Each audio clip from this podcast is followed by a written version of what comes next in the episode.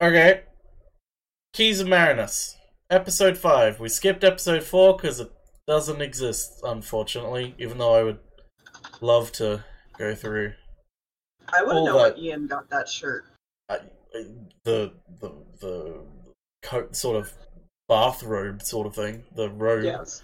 Uh, I think is it Kublai Khan that I think is in um, Marco Polo that gives it to him. Um. Anyway, uh, yes. So Keys of Marinus, episode one. Hi, Deer. Hi, Gam. How you doing? Uh, I'm. I got some shit in my throat. and It, it's 6 a.m. So. Also, it, Yeah. it, it is Kublai Khan. no. You, Kublai Khan is in there. Yeah. Uh, I mean, would you just like real quick mention that like why we did not watch the last episode? Maybe. Well, yeah, we didn't watch it because it's missing. It's missing from the BBC archives. Um, if you didn't watch the last episode, I would encourage you to. Well, listen, whatever. I don't fucking care. Uh, I explained it there, but uh, the BBC had a terrible policy of uh, storing old um, episodes of shows they made. They had a junking policy essentially, where they would just basically get rid of shows uh, to clear space. Uh, so a lot of epi- early episodes of Doctor Who are just gone until they're found in broadcast stations around the world, or they're reanimated if they're popular enough or more most important enough to get reanimated. Um, so yeah, we'll be jumping around a lot. Go, we'll be skipping ones that don't exist, and say one gets released that uh, we skipped and it gets found or animated, we'll, We'll obviously to we'll go back to it because it'll be a fun contrast and everything. But so that explains why we skipped Marco Polo. But now we're in the Keys of Marinus. Marco So- Polo, why? So yeah, Someone, someone said Marco, and he, he never responded. I, that's not the plot of Marco Polo. We're not getting into the plot of Marco Polo. Come on. Anyway, Let's go. Keys of Marinus. so open up, general Doctor Who intro, da da da da spooky whistles. You know, um, we missed last episode, and this starts on the Sea of Death, and we zoom in on a very obviously miniature little TARDIS, and Ian's now in this like butterfly flower coat with East Asian writing. We couldn't really figure out if it was like Chinese, Korean, Japanese. Considering so it's Marco forth. Polo, I'm 99% sure it's meant to be Chinese. Okay, but I don't exactly expect Britain to be very like correct about these things. Considering like, yeah, no, mhm. we specifically went out and got specifically traditional Chinese lettering on Ian's clothing, and not just some Asian-inspired clothing we found in the back storeroom. So, Well, considering there was a, a character in the last episode in Marco Polo called Ping Cho. Um, mmm, mmm, mmm. All right. Um, they pull up the image on the scanner, and it looks like it's an ocean. And Ian's like, "Huh, I think I see something moving out there, but it was probably nothing. Let's all go outside." Um, and we zoom in before they go outside on the water, and you see these little like caterpillars on strings being pulled through the water. And it's it's hilarious. And they come up on the beach and one gets fucking stuck. It is the cutest shit because it's like obviously trying to get pulled up the beach by someone off screen but it's like getting caught on the rocks. Yeah, it's adorable. Uh, so they're very excited. They see the ocean. They're like wow it's so calm and nice and there's no waves. And i'm just like how are you comfortable with that in the first place? Like that seems like it'd be terrifying if there were no waves on the ocean like at all especially on the beach. Yeah, Um, well, I guess. susan wants to go swim and the doctor's like mm, maybe not. Um and apparently there's glass everywhere instead of sand in some places and i'm not really sure why and Susan sees like a tide pool thing, and she's like, "I'm just gonna paddle around in this because this will be safe." And Barbara like full on football tackles into the scene and like makes her drop her shoe in the water, and it's apparently acid, and her shoe is just gone. Instant first I- dissolving acid. I legitimately thought it was like little ants that were taking away her shoe because of what it looked like. Yeah, it does kind of look like that. Um, and, I, and they're like, well, this is a tide pool, and you know that's weird. Here, take Ian's shoes and go get your own shoes back from the TARDIS because you've lost your shoes, and you're gonna cut your feet on all this glass. And I was sitting there thinking, like, if that's a fucking tide pool, that means the tide's gonna come in and literally wash all of them down with acid. And I was like, okay, so I understand the plot so far. I did not understand the plot so far at all. um, I was so wrong. Yeah, you uh Uh, while walking back to the TARDIS, I believe Ian sees something and he's like, "Oh, it's a building!" And we cut to a wetsuit man trying to unlock the TARDIS, like by just kind of touching it, like not even trying, and doing absolutely nothing. Well, he was trying to turn Um, the lock. Yeah, I, I guess. Uh, at one point, the doctor goes, Ian, you should have given Susan your shoes instead of coming out here barefoot. I was just like, really? We're gonna go with that fucking joke? Uh, um, they then find the submarines and decide to open one of them because there's they see that there's something inside of it, and no one is concerned about this at all for any reason. Well, probably because it like probably wasn't moving. Hmm. I would still maybe not open things on an alien planet. Maybe that's just me. Oh, okay. You're not exciting to travel through time with. No, I'm not. I'm sorry that I'd rather be safe than dead. Uh, Susan comes out of the TARDIS, puts her shoes back on, and she sees like these weird footprints in the sand. And we see the wetsuit man again. He looks like a praying mantis shaped helmet that was made by some fucking little white kid in their basement trying to be an edgy sci-fi writer. That's legitimately what it looked like. Like they liked Invader Zim when they were younger, and so they were trying to write sci-fi, and they're like, you know what? I'm gonna make this look like Invader Zim slash a praying mantis, and it'll just be so cool. You do know this came out like 40 years before Invader Zim, right? Yes, I know, but I don't think everybody's watched it. But I imagine most people have seen Invader Zim, so they know what I'm trying to describe. Oh no, I'm just I'm just saying like Are you? It seems like you're trying to fucking bite my head off here, huh? if I was trying to bite your head off, I'd be a lot louder, Deer. Um, Hmm. I'm just trying to say like you you gotta some like some some things you gotta remember is like hey some in Doctor Who is not like the biggest thing in the world, but it has influenced some things. Yeah, no, I imagine that this probably influenced a lot of things. If this freaking influenced Invader Zim, all power to them. I doubt I just it- think like I, that's I, what it. I'd fucking yeah, doubt that. That's what it kind of looked like to me. Uh. Anyway, um, so they open up the sub and they find that it's so, it was something in a protective suit to get through the acid, but there was a hole in the suit, so I guess it died, but not the suit. yes. and then they and so they see this they see the building and it's like wow it's a distraction and they they go back to the ship to find susan and susan is already at the building and we have a yet another of those like quote unquote long corridor shots where i mean at least they tried um we see a wetsuit man around the corner with a knife as Susan like slowly starts going towards the corner. And then we cut back to which why do they cut so much in this freaking show? Like they Uh, cut back and forth and back and forth and it's just exhausting. Um, Terry Nation seems to do it that in his scripts, which, by the way, this episode was written by Terry Nation, who also wrote the the Daleks. Um, he seems to do that a bit in his scripts, like sort of right. Okay, they're doing this, and now they're doing this. Uh, how do I get between this? Uh, fade.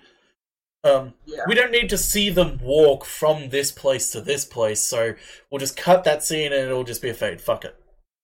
Well, so like with this whole thing, they cut back to the people at the TARDIS and they're like, hmm, well, the acid ocean seems to be a defensive barrier. And then we cut back to Susan, still in the same place we left her, and we watch the wetsuit guy get pulled into a revolving door. And you can kind of obviously see someone's behind the wall, and it's hilarious to me. And then we cut back to the TARDIS, and it's just like, you could have just done the Susan scene without them talking about the ocean, basically. That Yeah. could have been moved forward, and then they talk about the ocean and then split up and search for clues. But no, it had to be cut, cut, cut, cut, and just like, ugh, I mean, okay, okay. so I have to. I guess I, I, I kind of have to put this into more perspective. Um, so, really early days of Doctor Who, it had just taken off, but they were still recording it. They were recording it in the the worst studio on in available to them. It was the smallest studio, and essentially they had only one or two days uh, for shooting in certain areas. So it would be a case of like uh, the set would be built overnight. Uh, people would get there at like 4 a.m. Uh, it still wouldn't be completely built, so they'd have to like film around things. It was incredibly shoddy because BBC were not exactly like this is going to be a So- prime thing. We'll I- put lots of money into this. I understand that it was like shoddy and stuff, but what I'm saying is when they went in to edit it, they literally could have just swapped the two scenes of Susan's walking around the building. We see the man get revolved behind the door. Then they move over to the crew and they're like, huh, that's a defensive barrier. Well, Susan's not here. We should split up. Like they could have just moved those closer together. Yeah, except that Susan was there when they found out that there's a barrier. Yeah. Anyway, Wait. I. But the barrier doesn't come until later. yeah, but you just said. But, No, no, they were talking about how the ocean was a defensive barrier, oh, oh, I thought you meant the barrier. and then they cut back to Susan again. And I'm saying if they literally just switched those two, it would. There's just a lot of little instances of that where the editing is a little bit weird to me, and it's hard to follow. I mean, yeah, but I mean, I mean, it's the the one thing I have to say to that is like, it's still a new show. Like they still don't fully know how they're wanting to make this. Well, yeah, no, I get that. I, I'm still going to be critical of it, but Oh yeah, be be critical, but like That that's literally Take my job on this fucking podcast Gam is to be I know.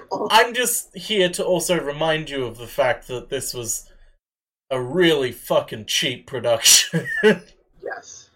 like they d- it's not until a little bit later on where the BBC was like, "You know what? We have faith in you. You can have a little bit of You know money." what? I, I understand that they literally took someone out of college and were like, "Hey, we're gonna pay you like slightly more than minimum wage. Go edit our show for us." So Actually, I wonder if they've got listed who edited it. I doubt it. So we cut back to them at the TARDIS, and they are like, "Huh, Susan's not here." So they split up and search for clues, and they go to the building, and they're like, "Huh, she's probably been here." And they start walking around the building like repeatedly, and we see Susan has fallen through the revolving door, like for whatever reason, and they're like, wow, it's like I just heard Susan. She was just like right here. And then the doctor walks to the same area and the door also gets him. And then Ian or Barbara are like really confused and there's a boom shadow and it's just amazing. And I've noticed at this point that Ian's shirt also has this fantastically bizarre crane dragon thing on the back of it and it makes Hell yeah, it does. sense. It makes Yeah, sense it in does. Marco. Well, okay, it doesn't exactly make sense in Marco Polo, but it makes sense. At, wait, no, it doesn't. Uh, it's just cool.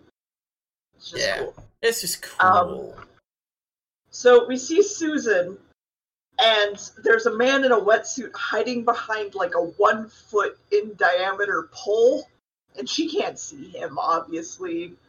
And then she sees a man in a robe walk in, and then she's grabbed by the man in the wetsuit, and the man in the robe just walks away.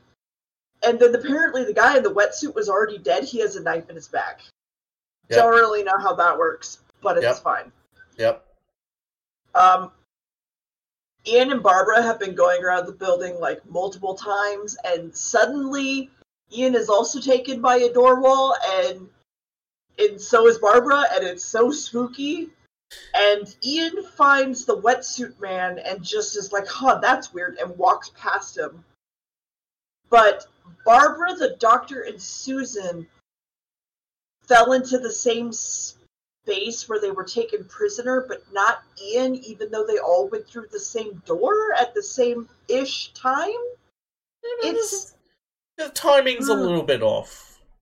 Again, like the editor, the edit. It was his first gig. He he didn't know how to Mhm. edit. He was just like doing the best he could. Fresh out of college, didn't want to work at McDonald's. Yeah, I get it. I Um, Deer. Hmm?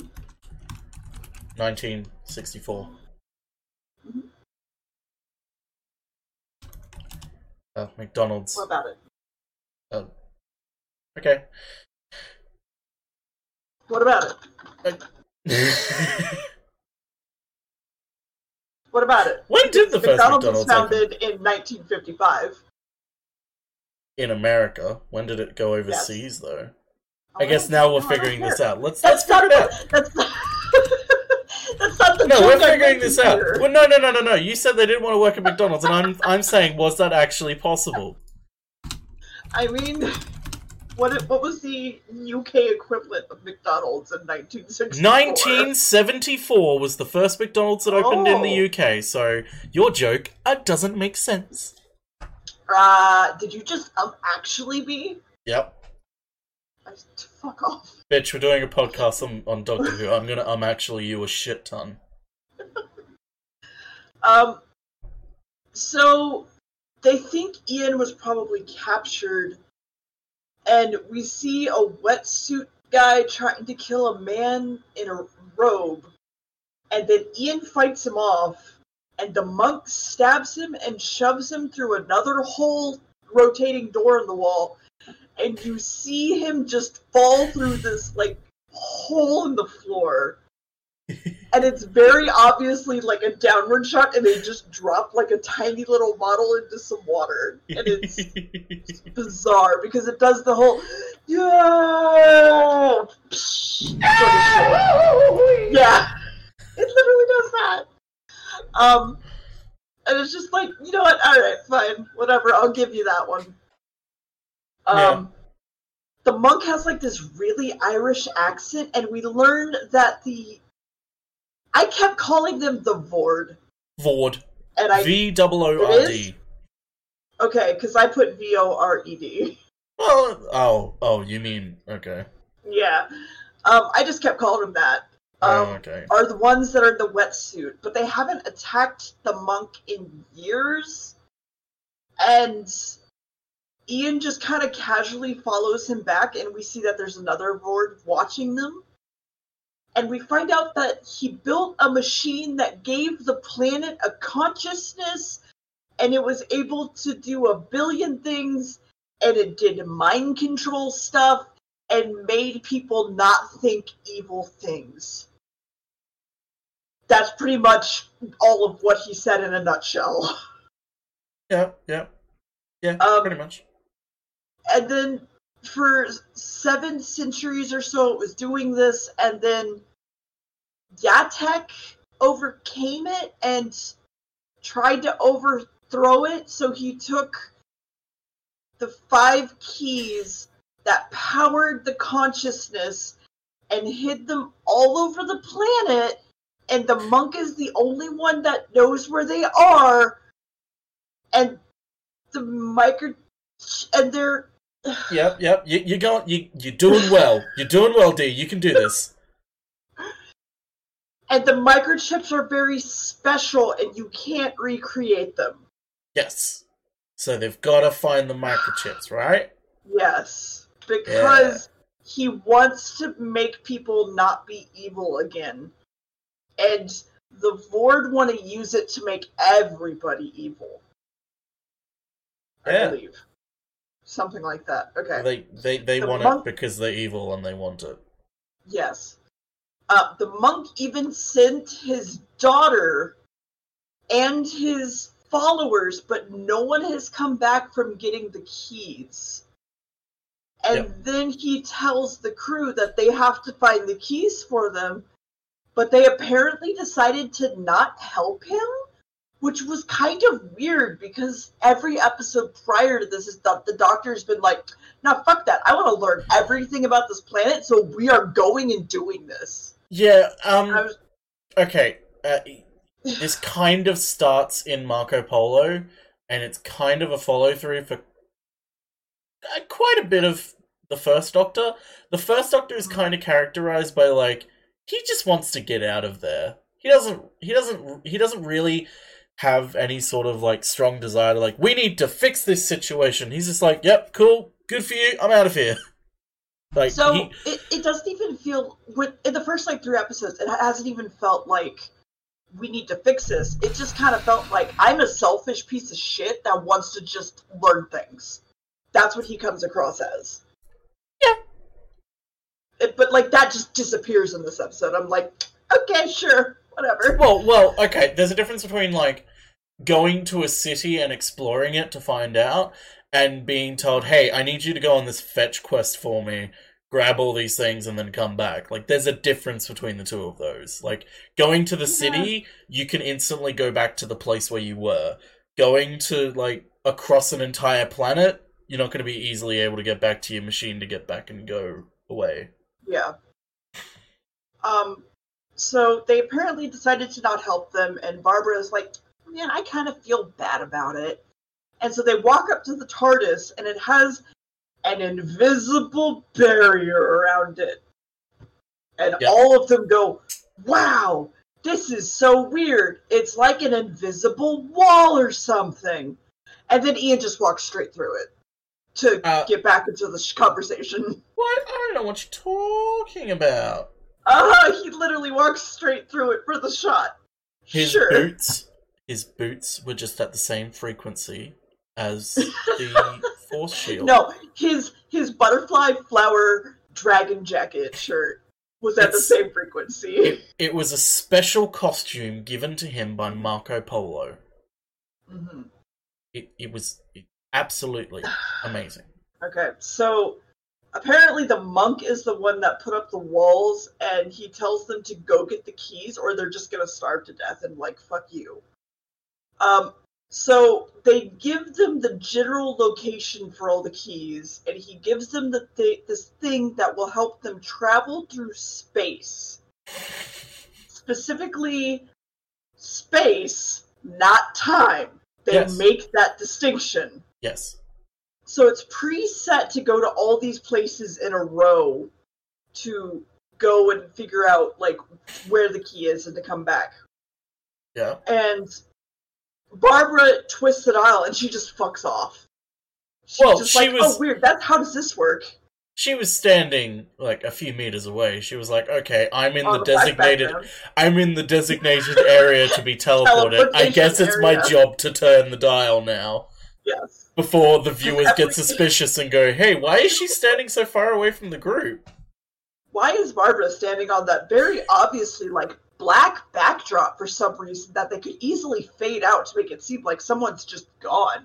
Um, can they though? That's the thing. Like, this is the '60s. Like editing, like an It's- editing special effects like more that. that they like it's kind of more like they removed half of the frame and pasted the next frame on top of it where she's Yeah. just not there It's it's basically what they did. Yeah. I mean, because like you I think mean- about it, how else are they gonna fucking do it? They don't have fucking Yeah. Adobe Premiere. They can't bring up the saturation and, Yeah. and bring down the brightness. No, they can't. I mean, to be fair, later when they teleport, they don't just like poof sometimes. It sometimes fades in and out, which is kind of nice. no, it's always Um, instantaneous. No, it's not. Yes, it is. I promise you, no, it's not. Yes, it is. It's always instantaneous, or it's off screen, So, or it's that one when- time, or it's the one time when when uh, Ian and Altos are standing next to each other, and suddenly it's a hard cut to the next scene. No, it's Barbara. Barbara. Um, no, what I was talking about is literally coming up. Um, they, at this point, it seems sort of obvious that the monk dude is kind of the bad guy, but who knows? I was apparently wrong. Well, because you just like kept doing like weird shit and was like, yes, they're gonna go get the keys and everything will be right again. I'm just like, okay, that's kind of Okay. weird. And then we see a Voord stand stand up and sneak up behind him and stabbed him, and he's dead. He And stabbed like, him. Oh, okay. I don't know if you picked up on this, but he stabbed him in the back from the front. And when he Mhm. was stabbed in the back from the front, he clutched his chest. Yes, because the knife obviously went so far through his back it pierced his heart. of course. Obviously. Um. So they're very excited when they land, and when they land is when it kind of fades in. That's what I was saying. It wasn't just an instant pop. This one kind of faded in, and I was like, "Oh, that's nice." Like when they teleport over, like they fade in. Like that's decent. Um, but they find that Barbara's not there, but they find her travel dial, and there's blood on it, and they're like, "Oh no!" Next episode. okay, so very important. Um, so you know that scene where the guy falls into the pit of acid? hmm So that was actually the production. How can I forget? the production set, uh, I believe, the production set designers' uh, uh, decision uh, because he originally the scene was meant to just be he gets pushed through the thing and then you, that's it.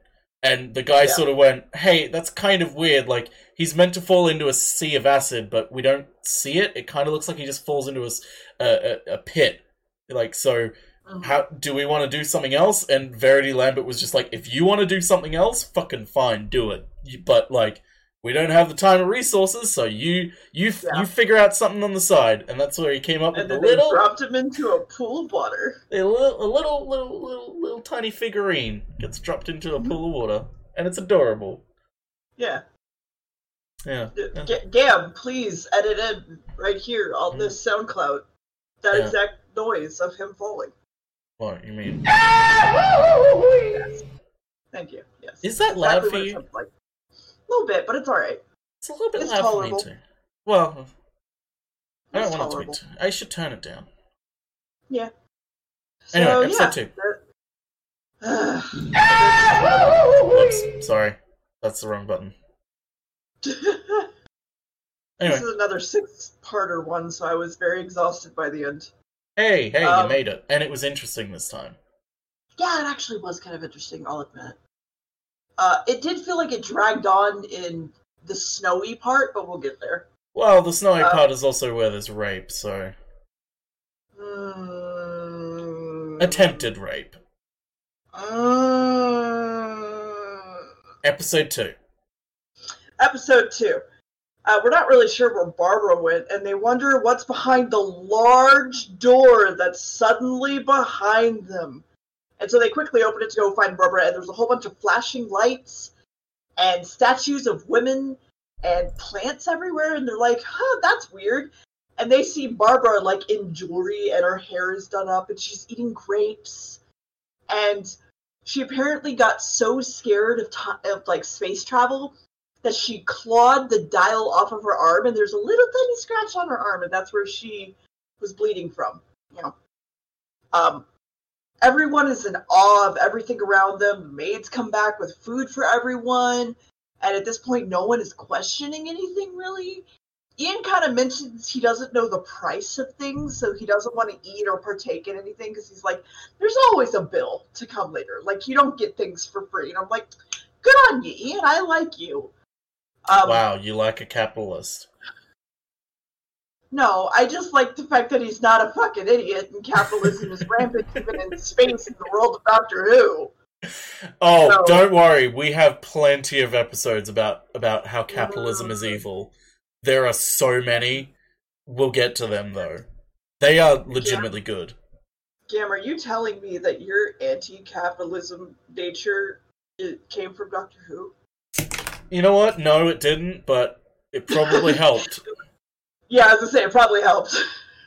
Like the like when Um, I when I was looking it up and I was like I was, I was looking up sort of political undertones on Hollywood episodes. I was like, man, you know what? There are a lot of fucking episodes that are like capitalism is bad, or or uh, a lot of episodes in especially the Seventh Doctor where it's like there's a lot of like anti-Thatcherism. You know, it's almost like unchecked capitalism is actually bad. Oh, I thought you were going to say it's almost like Doctor Who was always. I thought you were going to say it's almost like Doctor Who was always political because that's that's one of the things people like with like the new episodes. People are like Doctor Who's so fucking political. It was never political back in the day. It's like, I mean, it Uh-huh. fucking was. I'm, I'm sorry, did we not just talk about how the Daleks were Nazis? But anyway, Listen, Um, there are people who still deny that the stormtroopers and Oh. fucking Darth Vader are so direct point, no one's questioned anything because I don't want to get into Star Wars. And we see this man come up in like some robes, and we're apparently in the city of Morphoton. Morph, Morph. I don't remember. Um, it's a place where you can have anything you want. And Susan's like, "Wow, there's this silk over here. Can you make me a dress out of it?" And they're like, "Yeah, you can have anything that, anything you want." Um, and the doctor wants a lab with every possible instrument in it. He's a man of Ian really- science. Ian really isn't sure what the fuck is going on. Like he kind of questions it. Like there's no way by tomorrow morning you can just give him a lab with everything in it. Like there's no way. so the doctor and Susan fall asleep, and Barbara and Ian are kind of arguing amongst themselves, saying Ian is wanting too much and how he keeps expecting the worst of this and he should calm down. And Ian's like, Did you see that guy's eyes? Like he didn't blink like once. So like I don't I don't really trust like any of this. Oh yeah, they never like explore that further. Like they, No, they just sort of drop that, and then like there's never a scene where Barbara's like, "Wait a minute, his eyes! Oh my god, I've Yeah. got it! This is what's going on!" Like there's never that moment. Or they never even bring up like she's talking to someone else and she needs to figure out that like they're also brainwashed. Which spoilers, it's brainwashing. They're also brainwashed. So she's like, I wait, mean, you didn't blink.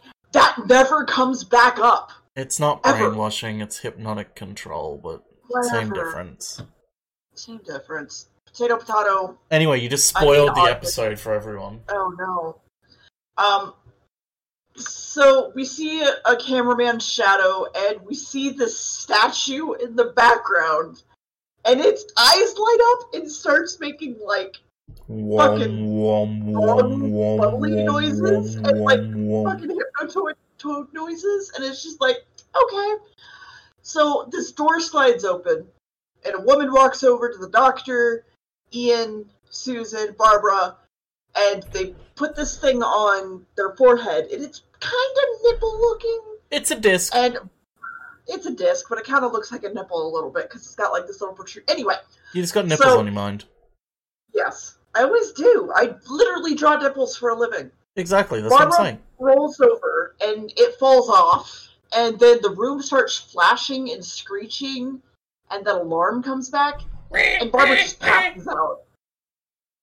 And everyone else is fine, they just sleep through it. Um, that morning, everyone's awake, they're eating together, other than Barbara, who's still asleep. Uh, there's a sore spot on everyone's forehead, and Susan gets her dress, and everyone's like, "Oh wow, that's so pretty. You should show Barbara." And so she wakes up Barbara, and Barbara's like, "Where are we? What happened?" Because she thinks that they've moved into another place because she's seeing everything is like dirty and worn down, and like Susan's dress is just a bunch of rags. and they offer her like a cup of orange juice, but it's like a dirty mug with like some mud in it. And she's like, No, I don't want to drink that, blah, blah, blah. And everyone thinks she's crazy. Automatically. Because of course. Well, they're they're beginning to be conditioned, so they you could argue that it's like any anything that sort of fights against the reality that's being forced upon them, they're sort of being programmed to sort Yeah. of reject and like there's there's a, I- it's a standard trope with hypnosis, Deer. I mean, I guess my main thing is I know through further episodes something is going to happen and only one person is going to be there to experience it, and everyone's like, no, you're crazy. Because that happens multiple times in this episode. Uh, kind of. Mm. Anyway, what happens in this episode? Uh, so Altus comes back, and we see that he's just in some rags, and he knows that it's failed on Barbara, and offers to take her to their doctors. And she's like, "No!" And Barbara runs away, and, and uh, Altoids follows her. Um, What what's his Barbara hides- Altus? Altus, yeah. Altus? Yeah, Or- that's right. Al- Altos. Altus. Al- Altos, yeah. Yeah, yeah. But I just kept calling him Um, Al- Altoids. Well, yeah, because at this point, like, we don't give a shit about anyone's real name in this show. Whoa, I give a um, shit. I just didn't care about him. um, Barbara runs away and he follows her, and she hides behind this pillar and doesn't get seen. But then he leaves, and she's now locked behind this door in like this prison cell. Listen, So it's he goes. it's Go 1964. Peripheral vision wasn't invented until 1971. You mean right before or after McDonald's? Before the McDonald's. Okay. Mc- McDonald's came after peripheral vision. It, it, it was it was sliced bread, peripheral vision, McDonald's. McDonald's. Yeah, got it. Um, so Jesus. So Alto Altoids goes to talk to someone, and we see that it's some brain slugs. And I say brain slugs because they are the shape of a brain with some slug eye stalks. They are And they look so bad. adorable. Oh, oh, come on, come on. Mm-mm. Mm-mm. Oh, come on. So with the most original name ever, they're called the Mesmers. no, they're not. And they what? They're called the Morpho. The Mesmers are the little discs. Oh, okay, never mind. Um, I called them the Mesmers, and I was like, wow, that's so original. They talk about how the mind discs were not working, and they order Barbara to be destroyed, and the girl who fucked up the disc placement needs to be killed. And so the girl gets thrown into the room where Barbara is, and she's just repeating, I am to be punished. I am I to be punished, like to everything Barbara's saying Yes. they cut back and they're showing the doctor and Ian the lab. And it is the most hilarious shit because they literally just open this door and it's just an empty room. And No, like, no, wow, it's it's that? not empty. It's a blank room with nothing but a table and a mug. a cup. Yeah.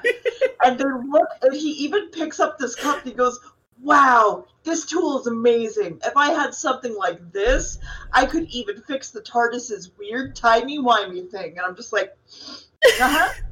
Okay, you have to admit that was that was a really funny scene. It's like uh, Yeah, it's was. kind of a joke on the fact that like that it's oh they're under the control, but it's also the kind of a joke in that like they don't they're filming it the easy way. They're not not like Yes. Because like say that was a a scene in modern Doctor Who, you'd have uh you'd either have the exact same but extra like even more obvious that it's an empty room, so like play up the joke, or they'd play it serious and like, oh, there's all these things in this room, and then suddenly they vanish. It's like it's kind Yeah. of a joke on the fact that they don't have the budget to like play it real. Yeah. So it's like, No, wow, I, I loved that scene. I thought it was decent. I'm not complaining here for once. wow, Deer's not complaining about Doctor Who. I take it as a win. Podcast No. over. In in general, I'm not complaining is a win. If we go a day without me complaining, there's something wrong. Um, so we cut back to the lady in the room with Barbara, and she's stroking this necklace pendant, and it's apparently what she wanted most. and Barbara mentions Arbitan, and I just started calling him Arby's.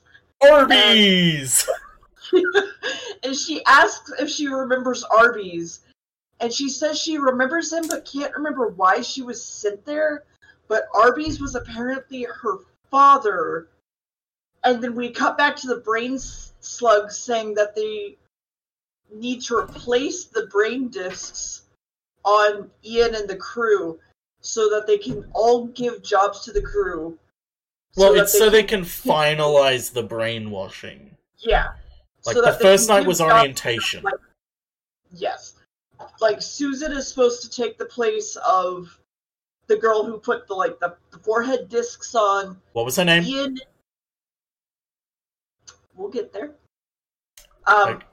Ian. It was like Sabatan or whatever the fuck. Sabetha. Sabetha. Sabetha. Sambantha. Okay. Santana. So, mm-hmm. So she, Susan's supposed to replace her. Ian's supposed to work in the mines. The doctor is supposed to help them create technology. And they're like, and Barbara boy. just like kill her. Yeah, because she's a woman. yeah. Be, well, they say kill her because she knows the truth. And once well, she knows the truth, she can't be hypnotized anymore. Okay, that's that okay, that kind of okay, okay. We're getting into like how like the concept of of power of suggestion actually works. And I don't know if this is actually because Terry Nation's a smart boy, but I don't know if this was intentional. But like, the power of suggestion is such that you cannot convince someone of something that they already know the truth to.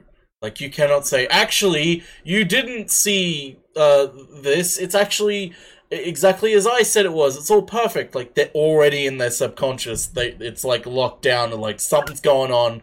I'm I'm on high alert now to figure out what's going on. So it's like it, it, it makes sense of like we've tried. She's figured out what's going on. It's impossible to brainwash her now. Like that mm-hmm. actually makes sense. But whether they knew that that was how that works, I, mean, I don't know. I don't know, man. I don't want to give them that much credit, but also maybe. Listen, Terry Nation's you know. a smart boy. Mm-hmm. So. He made the Daleks. Sabetha can't remember anything anymore, and Altoids comes back. Altoids. Yes. Altoid comes back. Barbara hides behind that same pillar. Peripheral vision isn't a fucking thing in Doctor Who yet because it's not 75 or whatever the fuck he said. He walks past Barbara hiding on the wall, then sees her trying to escape, tries to strangle her, then Sab- Sabetha smashes something over his head that I'm not really sure where she found it because it looked like it was an empty room before, and he passes out. Maybe it was then, maybe it was an imaginary thing. Hmm. And then Sabetha also just falls asleep on the floor for some reason. Because she was tired. Um, she was tired. She needed to take a nap. She take a little, um, little bit of sleepy nap. So, so Barbara goes back to try and find the crew and sees Ian walking around and just runs straight up to him and is like, "Help!" Like so many weird things are happening. And Ian is already brainwashed and takes Barbara to the brain slugs because I believe at that point Ian is going to take the place of Altoid. Um, because they mention that because they say that Altoid failed at killing Barbara. They didn't know that yet. It... When he brings her to them, when he brings Barbara to them, they're like, "Oh, well, I guess Altoid failed, so you're the new Altoid," sort of shit. Oh, okay, okay. You you kind of just skipped forward there and said that before you said, and he takes her to the brain slugs. Okay, well, um, when you see the truth about the city, you can't have it erased from your memory. So they tell Ian to kill her, and Ian goes to strangle her. She like does some self defense karate move, which like I was taught at the YMCA when I was like five. It's like the um, first thing you learn when you do any sort of self defense sort of thing. Yeah, it is. How to break out of a chokehold. Yeah, yeah, it is. Yeah. I mean, it's good um, to know. Oh yeah, no. Um, and then Barbara just starts like smashing shit. Barbara And- is fucking nuts. Yeah, she does. And they're like, no! And they start yelling, and then she just like kills all of them. And because she did that, everyone's no longer hypnotized. Yep. Yay! She saved them. Well, that's how that works. If no one's controlling you, you go back to normal. Yes, obviously. And then so we meet up with everybody again, and the entire population of the town or city or whatever is apparently started to burn the entire city. And Altoids is going to go with them and Sabetha too, because Altoids was apparently a friend of Arby's, and the doctor decides that he wants to go find the fourth key on his own, which is totally a safe and perfectly intelligent idea because the place where the fourth key is supposed to be like this highly intelligent civilization. Honestly, I feel like he just wants to go fuck around. Like whatever.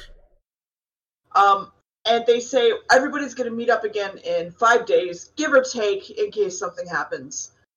And they all start to poop away and Susan goes first, of course, without waiting because we find out later she doesn't like saying goodbye. Which I'm makes. not really sure how that's a goodbye, but it's fine. I mean, it doesn't really come back either because she actually does like saying goodbye. Yeah, I yeah it. hmm Um, and then she's we see her land in a forest area, and starts holding her ears and screaming usual, her at the sound of animals or something, and we're told later it's whispers. It literally sounds like screaming. they probably tried to do whispers, The but episode is literally called "The Screaming Jungle." Yeah, well, maybe like there were contentions over like whether whispering would sound good and differences between what it was meant to be and what it ended up being. Hmm Anyway, that was that episode. Yeah, it's it's a good episode. So, uh, uh, so initially, this uh was meant to be uh an episode. It wasn't meant to be the Keys of Marinus. It was meant to be another story uh, called the Red Fort, which was meant to be a story set during the Indian Mutiny. Uh, which is a re- an 1857 rebellion against the natives by the natives of India against the British East India Company. Um, mhm. it's uh, good That that they didn't go ahead with that. Um, so Yeah. they were initially going to go ahead with that, but they didn't for Mm. one or another reason. So Terry Nation wrote this, and he like kind of hoped that the Voord would take off the same way the Daleks did. Um, Uh-huh. Uh, but obviously they didn't. Um, but I guess one reason, one really good thing is that the Daleks were so popular that the Red Fort was meant to be a- an episode that still would happen in Doctor Who. But because the Daleks are so popular, they're like, "Hey, can we just have like another Dalek story instead? Like, we know Yeah. you've got this original story, but can you just give us another Dalek one? Because like people really want more Daleks. So Yeah. thank fuck we didn't get that because oh boy, that would have probably not ended well. No. Because uh, I can tell you right now, they probably would have gone on the side of the British. Oh, you don't say. The the British TV show would have gone on the side of the British. It, I, well, it's it's in the '60s. When we get to the '70s, they're a little bit. There's like anti-colonialism shit in the '70s. Again, like oh, Doctor Who has had some rather left-wing writers uh, Mhm. throughout the years. Like it's always been a kind of. The problem is it's because it's a, a show on the BBC. They have rules that they're not meant to be making, not meant to be sort of impartial towards their political parties. Uh, it's against the the charter of their government broadcaster. But Doctor Who has been political in the sort of sense of it's more about the basic sort of uh, primal uh, understanding that leads to political thought. Things like, hey, maybe you should care about other people, or hey, maybe uh, I I know you probably think you have good intentions of like going to these people that you call savages and uh, teaching them the ways of how to live by you. But hey, maybe that's not a good idea. Maybe you should respect other people's living, like basic shit like that. It's not until like the 80s where they get into like, hey, the 60s had a lot of uh, uh, racism. Uh, let's uh, how about how about let's not. Let's uh, let's overtly let's have a companion look at a sign that says no coloreds and look disgusted at the fact that that existed. Um, Seriously. Yeah, and it's uh, it's actually a really well done scene. I cannot wait for us to get to it.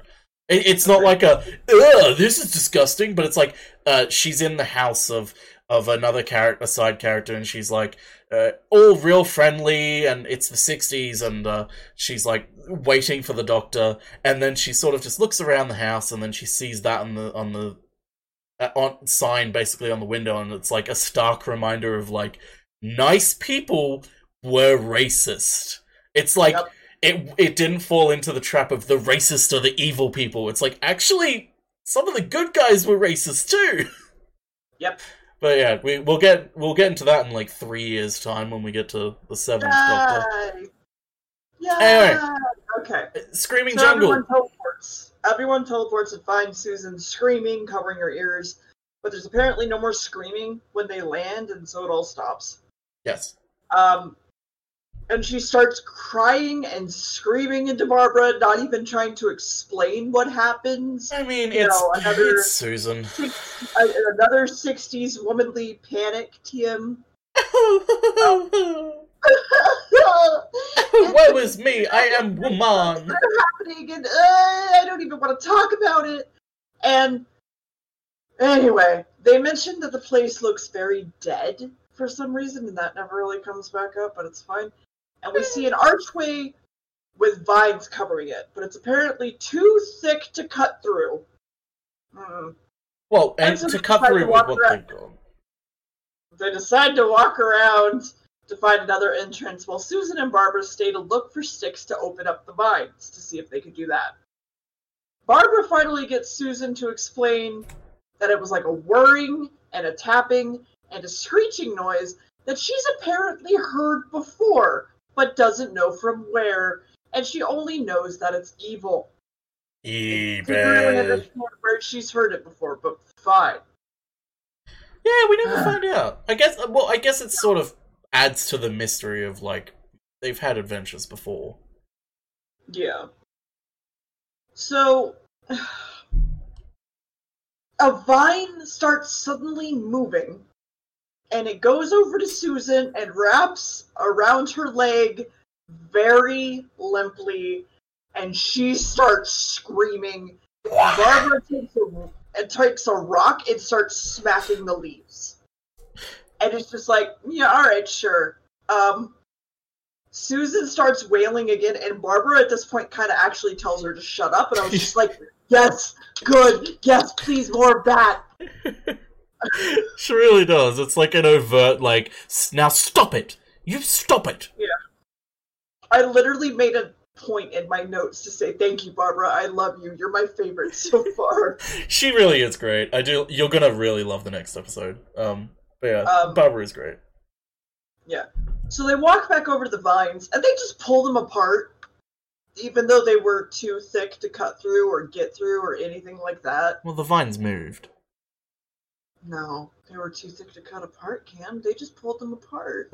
They, yeah, because the vines were. The vines But moved of their wasn't own vine- volition. But the vines didn't move. The jungle was the alive, Deer. Off of the they moved off of the tree. I'm The just whole- saying. The whole really jungle. Stupid. The whole jungle was alive, Deer. hmm So they see a statue at the end of this tunnel, and Barbara just goes in after it, and they're like, "All right, cool."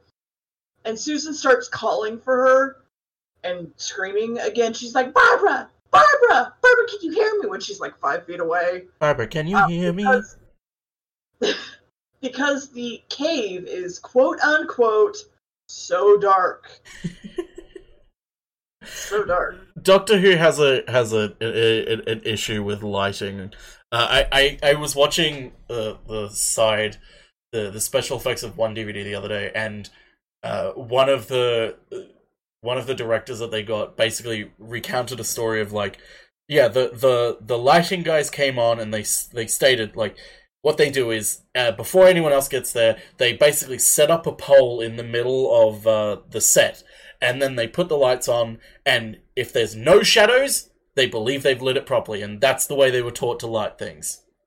Oh no. Like everything is lit, like there's no shadows or anything, and like they oh. struggle with that quite a bit. Like some some episodes of Doctor Who, they actually get good and proper lighting, but yeah, they they struggle quite a bit with getting not overlit shit.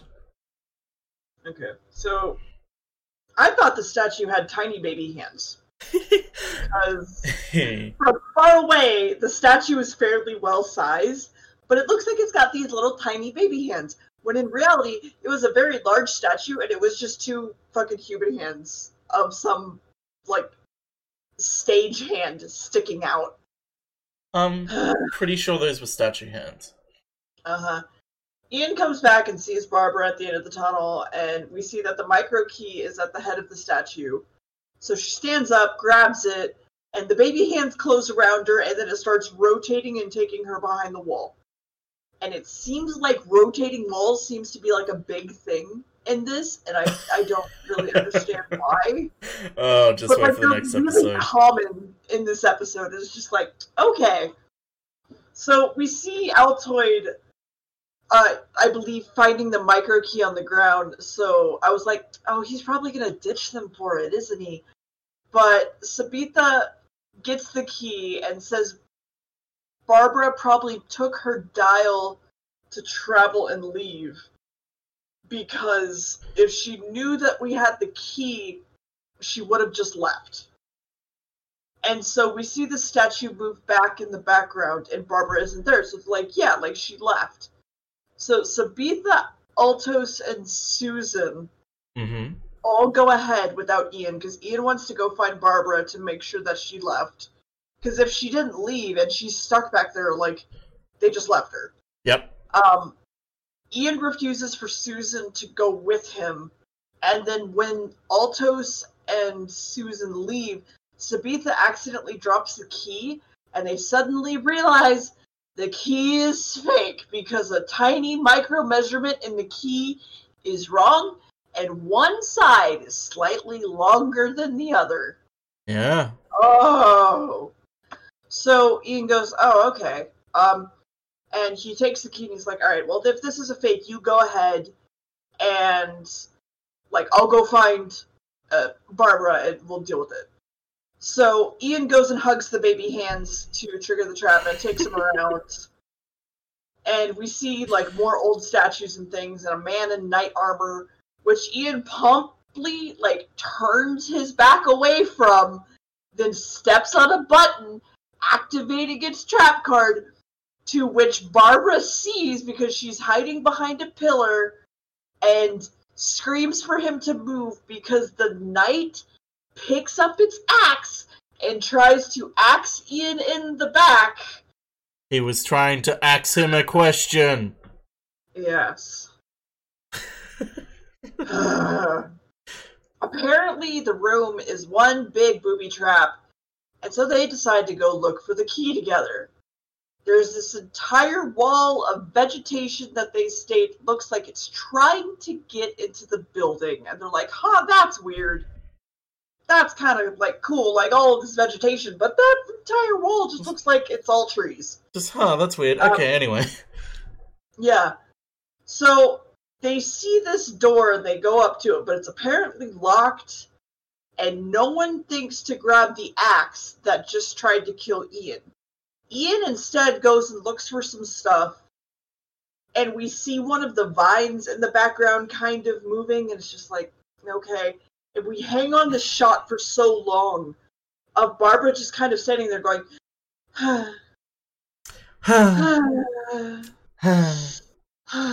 Hmm, Ian needs to hurry up. sort of thing. And this vine just moving. It's just like, all right, whatever. We cut to a monk walking through a door, Monkey. And then- and then we cut back to the door that Barbara's at, and she just, and the door just opens, and Barbara just without any sense of danger walks in and gets caught by like a net. And then the ceiling starts slowly falling towards her with pointy sticks that are like glued to it. She's screaming, and she's like, "Ian, help me!" because she can't help herself in any way. well, nets are her one weakness. Yes. And Ian tries to pull out a pickaxe that he has on the ground, and because of that, a jail cell door drops on him. And this is just the episode where Barbara dies, honestly. Like there's so many instances where she just like faints and or dies because of what's happening to her. Yeah. we see the monk open the door and kind of watch Barbara and then walks away and the ceiling just pulls back up like not killing her because he obviously stopped it and he asks them like why do you want the key and Barbara asks to be let out and he's like no why do you have the key and he's like because Arby's sent us he's like prove Arby's sent you She's like we can't it's like prove Arby's sent you and she's like look at this time travel dial lifts up the net shoves her hand out from underneath the net that she can't get out of, obviously, without like just lifting the net off herself. And he's like, okay, let me look at this and I'll know if you're lying. Because only Arby's can tell, or only Arby's can set where the watch takes you to. Ian then breaks a very rubbery jail cell bar, and we cut to Barbara being let out of the net by Ian because the monk is being strangled by some plants and they go to save him. Ian takes a piece of metal or something, I forget, and cuts nowhere near the vine and frees him. Yep. And the monk goes, When the whispering starts, it's death. The jungle is coming. Yep. And apparently, Barbara just knows that the monk is now dying. I'm not sure why or how she knows this, but she does. And he mentions that when they take the false key, all the traps set into motion, and the guy's babbling, and they keep saying, Well, he's dying. He's dying. It's like, How do you fucking know he's dying? And he gives them this code of DE302 and they're like, I don't really know what he's saying, but we are going to assume it's to a safe. So they go look around the house because the monk is dead at this point. He just he's just, he just dies. He's, he, he was tired. Everyone in Doctor Who just gets really tired. Yeah, I mean, yeah. Um.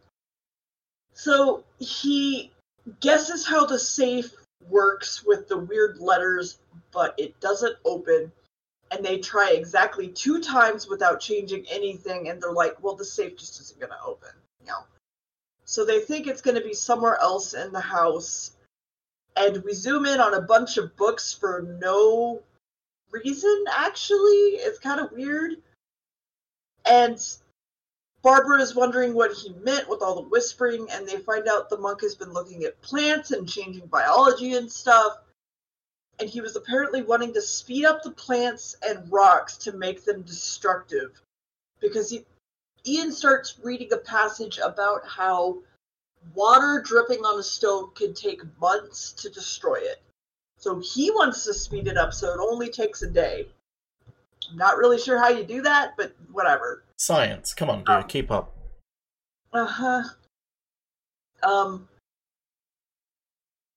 It, Barbara asks Ian to keep looking, and then that screaming starts again. And they look up and they're like, "Oh, that's what Susan heard. That's weird.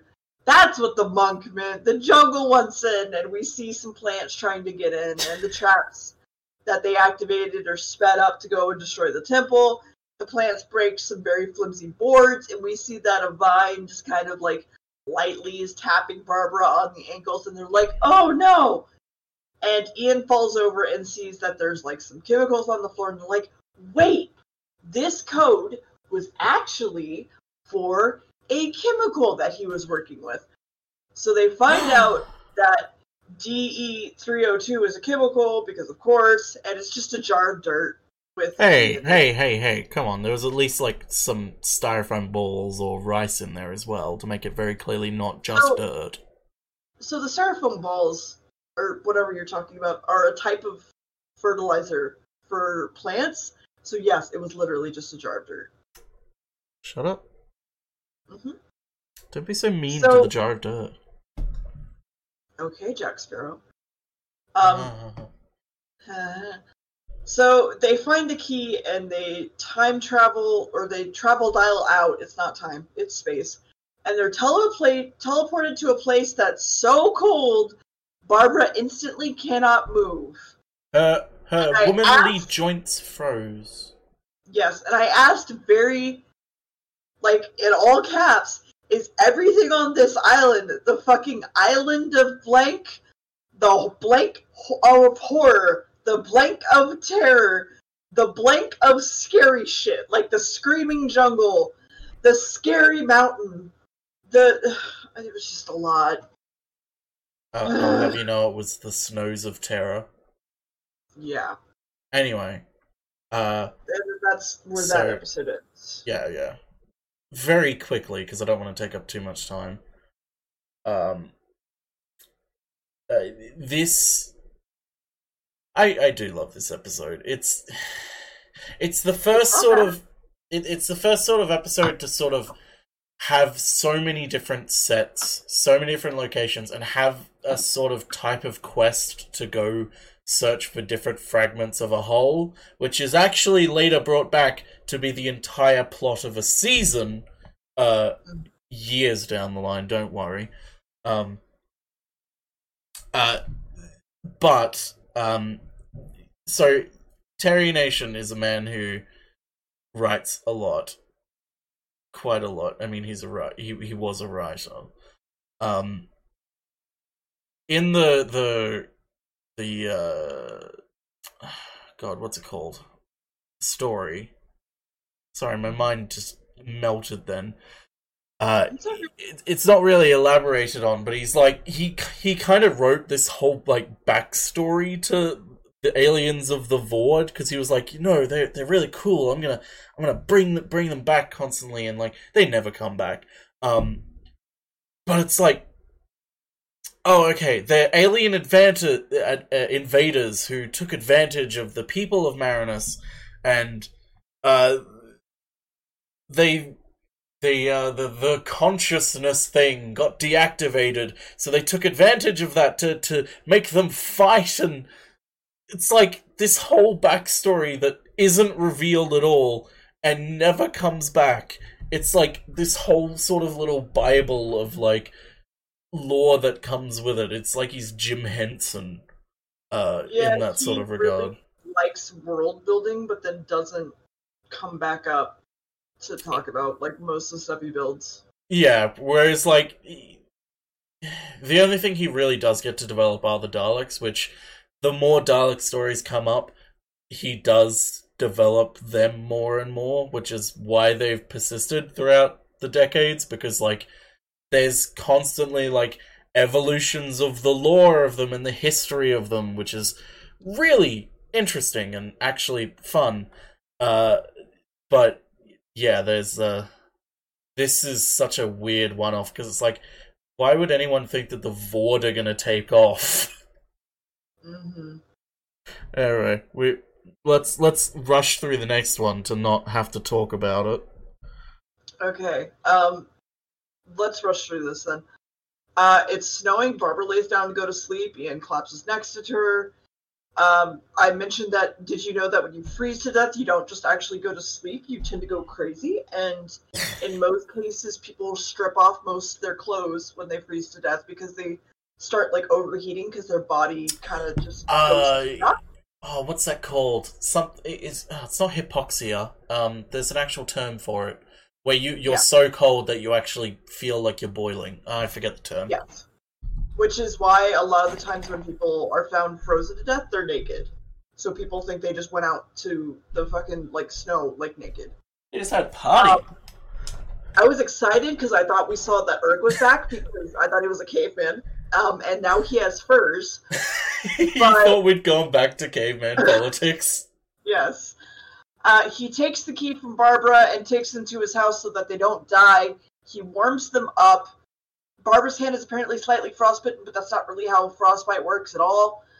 Um, he offers them a warm drink. There's apparently like dozens of packs of wolves outside, with 20 wolves in each pack, and that's not at all how wolf packs work. Uh, there was a stranger that helped carry Ian and Barbara, and it was Altos, and he didn't know where the girls were.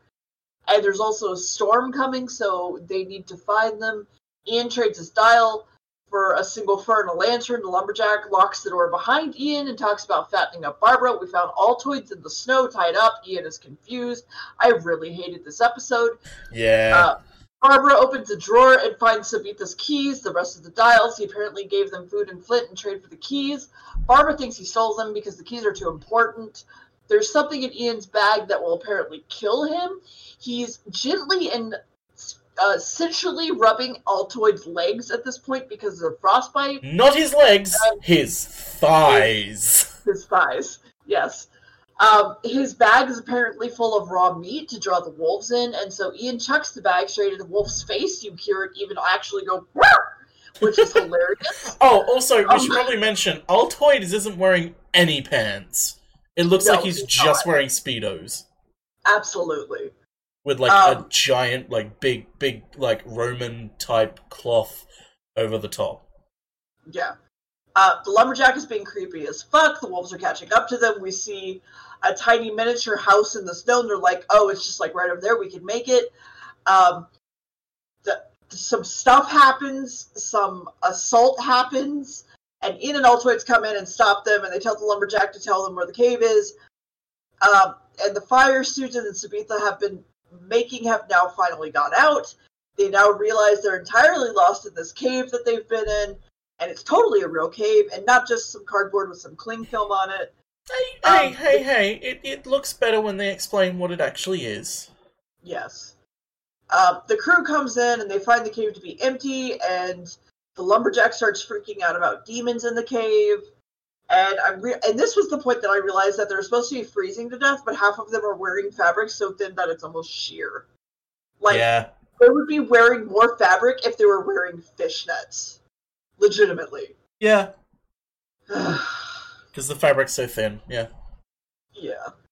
Uh, Sabetha and Susan see this rope bridge. Sabetha freaks out, tells her to not look down right at the exact moment Susan's in the middle of it, so she's like, of course.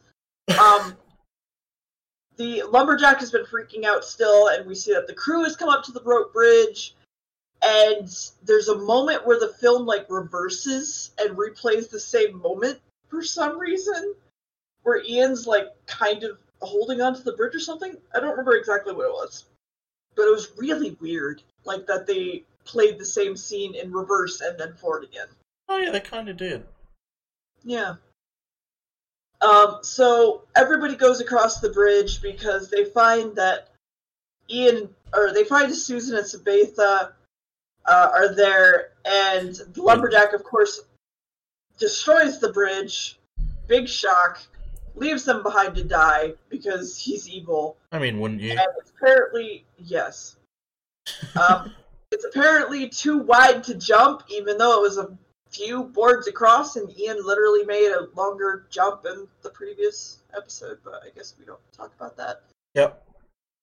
uh, we hear creaking as everyone like ventures further, and there's obviously like this horse head shape that they made out of ice, and I think they just covered a prop in something and put it there. It's a penis.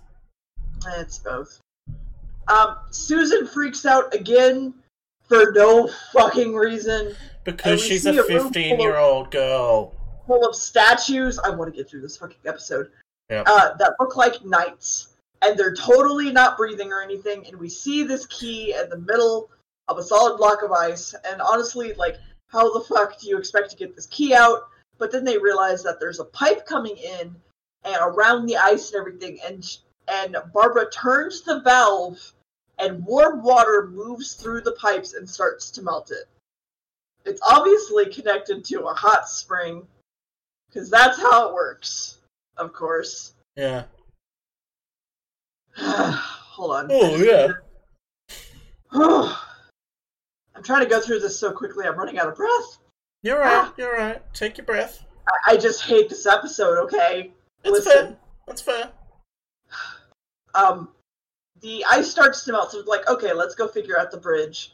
So they put some styrofoam icicles across the gap to cross it, and they tell Sabetha and Susan to come back and check on the key. And we see that all the knights have also slumped over and melted, I assume.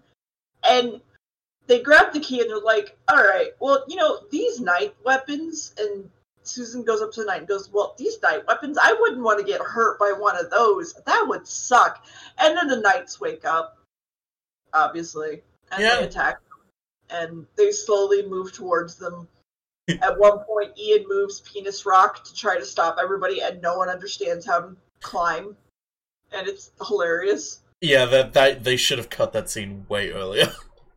Oh yeah. Um, because they they're just continuously like running at a wall because they still didn't yell cut, and it's hilarious. Um, Susan makes it across the icicles, meaning it's obviously safe, and that's totally how that works. She puts the bridge back up. Everybody crosses. The knights get across and lift the horse head and lets all the other knights come through. Uh, everyone gets across the bridge. Ian drops the bridge just as one knight comes in, and he falls into the abyss by going. Okay, I was ex- I was half expecting a, a goofy script, but it's fine. Oh, do you want Um, to goofy screen? You know, yeah, sure. Come on, give it to me. He goes. Mission failed. We'll get 'em next time. God damn it! You fucking asshole. Um, uh, we come back to the lumberjack just looking at all the things that he still stole, and it made me so fucking angry that they had him in a situation where they could have just taken all their stuff back from him, and they fucking didn't for some reason. And he's like looking at all their time dials because they could have just grabbed the key and and moved their time dial and just left, but they didn't fucking do that for some reason. Ugh. Well, it's because it's because they had to have the tension of of hi- of uh the, what's his fucking name other than Rape Man? Um, I just called him lumberjack. he's not a lumberjack. He wasn't even in the story a I lumberjack. know. He was a fur trader, but I just kept calling him a lumberjack. Vasor. That was his name, Hmm. Vasor. He um he he had to grab Susan. Anyway, what happens to him? Uh, I was getting to that. Uh, they come back to him and they come back and they're like, "You're gonna give us our things," and he's like, "No, you left the door open. The knights are coming down from the mountain." And he threatens to kill Susan so that they don't leave. And a knight starts stabbing through the door and stabs him with the pointy tip of his sword, so he dies. Stabby, stabby. barely stabby stabby, but yes. Um, and they all just leave. They all poof away. Yeah. Um, Well, everything's resolved, and someone's coming through the door Yeah. to kill them, so they got to get out of there quickly. yeah. So they leave. Um, and we cut to Ian trying to open a glass case, and someone comes up behind him, smacks him in the head. Uh, no, actually, he smacked the air. Let's let's be real here. He smacked the air next to Ian's head uh, with a sweet potato to knock him out, and then puts a mace in Ian's hand, takes the key, leaves, setting off the alarm. Oh no! And that was that episode. Thank God we got through it. Yeah. So, uh, fun fact about that episode: it does. Deer kind of glossed over it because it's shitty and awful, and I hate it. But Vasor does trap Barbara in his house and is like, "No one can get in, but no one can get out either." And he Literally literally attempts to chase her around. Yeah. He, he, it is very implied that he is trying to catch her to rape her, um, Yeah. which is awful. Um, thankfully, they didn't like say it outright or like actually like go through with it in any form. Like he never catches her. But um, fun fact: uh, the sequence, even though that's in there, it never prevent prevented uh, BBC video release in 1999 from getting a a, a U certificate, which is essentially like the the kids friendly uh, lowest r- rating you can get. It's like it's for everyone. um. Yeah, yeah, yeah. That's a shame. Anyway, Ian has been knocked out by what was he knocked out by again? a sweet potato. That's right. Yeah. Damn straight he Um, was. we get a, another view of Ian getting knocked out, of course. And I was thinking about it. I was like, there were only really four keys, so I was like, not really sure how this was going to be six episodes. It still was. Um, Ian wakes up in the room, and there's Tarron the Interrogator, which was a hell of a name, has him and is wanting to ask what was happening and apparently they think that Ian took the key and killed a man. And I was kind of confused how Susan and the others were not there because they all were set to prove to the same place, but Yep. whatever. Yep. Um, Tarron is recording everything for interrogation, starts to ask him a bunch of questions. Ian's charged with murder. And the way their legal system works is that he's guilty until proven innocent. And he's like, Well, I was supposed to meet a friend here. And they're like, Who? And he's like, The doctor. And they're like, Who? I'm like, oh, Okay. They're like Yeah. turns to character, turns to camera. Doctor Who? That actually happens in the show quite more often than I ha- Oh than I would God, wish it did. it's it's so fucking annoying. It mainly Uh, happens in the new series, but it does happen occasionally. Yeah. We see Barbara coming in wanting to talk to Ian, and I'm still confused at this point how they did not go to the same place. And no one seems to be able to find the doctor, and then suddenly he walks in. Because timing, He walks in very energetic. yes. Uh, because the doctor is going to be Ian's lawyer, and the judges have lasagna hats. The court of lasagna is in weirdest session. Shit. It looks like cooked pieces of lasagna pasta, like not even with the sauce. It's just hanging. It looks like those. Uh, it looks like those Splatoon heads. Uh, the Splatoon hats that you that you, that the Nintendo had. Uh, it Mhm. literally just looks like them. It's hilarious. Um, there's a rule that anyone can speak for anyone in this city, and the doctor goes, "Okay, cool." But I need time to find witnesses and figure out what happened. So they're like, you know what? You're right. Here's two days. And Tarron goes, or no, not Tarron. The other, the opposition side. I don't think he ever got really like a name. He did, Um, but it's not really mentioned. Yeah, says it's not going to change anything. Um, E Prom got was the one that got killed, and was Altoid's friend. And also, murder is rare in this place, so they really need to figure it out. And Susan and Barbara are deemed the doctor's detectives. And the Yeah. micro key was apparently not taken, but also was taken, but it was never. It, it didn't ever leave the room, but it did leave the room because they searched the entire room and it wasn't there, but they also never recorded it as leaving the room. then where is it? Don't don't spoil it. Just that that was for a dramatic effect. Um. Anyway, keep going. Uh-huh. um, so the doctor looks off into the distance and just goes, "Mm-hmm, yes, mm-hmm, I understand." And he and the and and Barbara comes up and goes like, "Doctor, like, what are you just like? Oh no, I know who did it. Like, I, I know who did it." And they're like, "What?" And they're like, "Can you tell us?" And he's like, "No." For some reason. Uh, the The doctor murder, Barbara. the, the murder of Eprin in this city, localized entirely within your mind. Yes. Can you tell us who he is? No. Oh my god. uh, the doctor makes Barbara act like Ian, and Susan plays the most important role she will ever play. I'll play the Dead dead body. I'll play Eprin. Um, the doctor fucks up his line like multiple times in this scene for some reason, and Because he's he old. states he's old. And the doctor states that it's just a theory that he can't prove yet, but he's pretty sure he knows who did it. And so they they go to Eprin's no someone's wife's house or who was it who was it that they go to this person's house The guard one of the who guards. was first on the scene. Yes. And she starts asking the wife slash who I thought was the secretary about the key, and she's like, I don't know what you're talking about. All I know is that that key was really expensive. And so the guard shows up, and Susan's like, Well, I already know where the key is. And he's like, No, you don't. You don't know where I hid.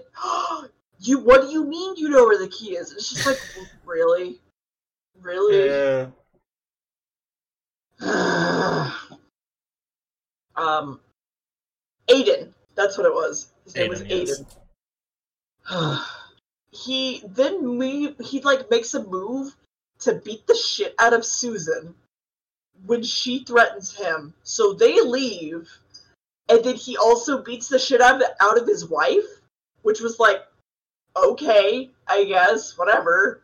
Yeah, Um, a bit weird. Tarron states that the mace was used by Ian because they found it in his hand, and that's all the proof that they need. Um, and then the great Judge Ragu asks the doctor to speak out. oh, I just named him the great Judge Ragu because the other two never ever spoke up. So No, they like, don't. "Alright." They just they just nod and look at each other. The doctor states that the murderer is in the courtroom with them. and then the doctor calls Sabetha as a witness. Sabetha says Aydan or whatever took the key, and she does so because she uses her key that she has to be like, he told me where this was. And he's like, What? No, I didn't. Wait, actually, yes, I did. I'll confess everything. And then he gets killed. Right there. Gasp. Gaspoo. uh, Judge Ragu is like, uh huh, yes, interesting, and they still think that Ian is the murderer. And the tribunal starts again, and Susan apparently is gone to go get Ian's statement, even though it's Ian's trial. Yeah, I Um, never understood that reasoning. It's it makes no fucking sense other than obviously what happens to her. Yeah. Uh, wow, spoilers. Uh, Oh, you're you were literally about to say it. And it's still his fault. And Judge Ragu believes that the sentence should be continued to be carried out. And that, that there should be a closing statement, otherwise, Ian will be executed. And a message was brought for Barbara that they state. I wrote Susan. Why did I write Susan? Um, You would just you just had Susan on your mind because you love her so much. Ugh, I hate Susan so much. Um, that there will be another death if they disclose where the key is hidden. And the phone suddenly rings, and it's Susan calling, and she's very obviously kidnapped, and she's the one that's going to be killed. And that's. Yeah. Ugh. So, Barbara doesn't want to tell Tarron or the doctor, so the case is the only thing that's on his mind, even though the case is over and they've already stated that Ian is going to be executed when the pointer on the clock reaches the star. Not star o'clock. star clock. And Aydan is the only one that is connected to the crime, but he had to be in contact with someone, so they go ask his wife if he's been meeting. But she's like, No, I don't know what you're talking about. My husband just died. Leave me alone. And they're like, All right, whatever. And I'm like, Yeah, she's fake crying.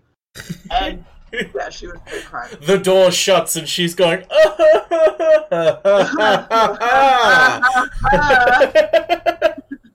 like it literally does like the crying to sort of shit. It's just like okay. Um, she's the one that apparently kidnapped Susan, and Tarron is going to apparently take her with him and whisk her away or something. I'm not really sure. Who isn't a Um, whisk and then? Barbara realizes that the wife could not have known that they just spoke to Susan because she brought that up. And so they instantly figure it out and they stop Susan from being murdered by coming into the room without the wife even noticing. Um or hearing it and the door wasn't locked and it's a lot. Yeah. Ugh.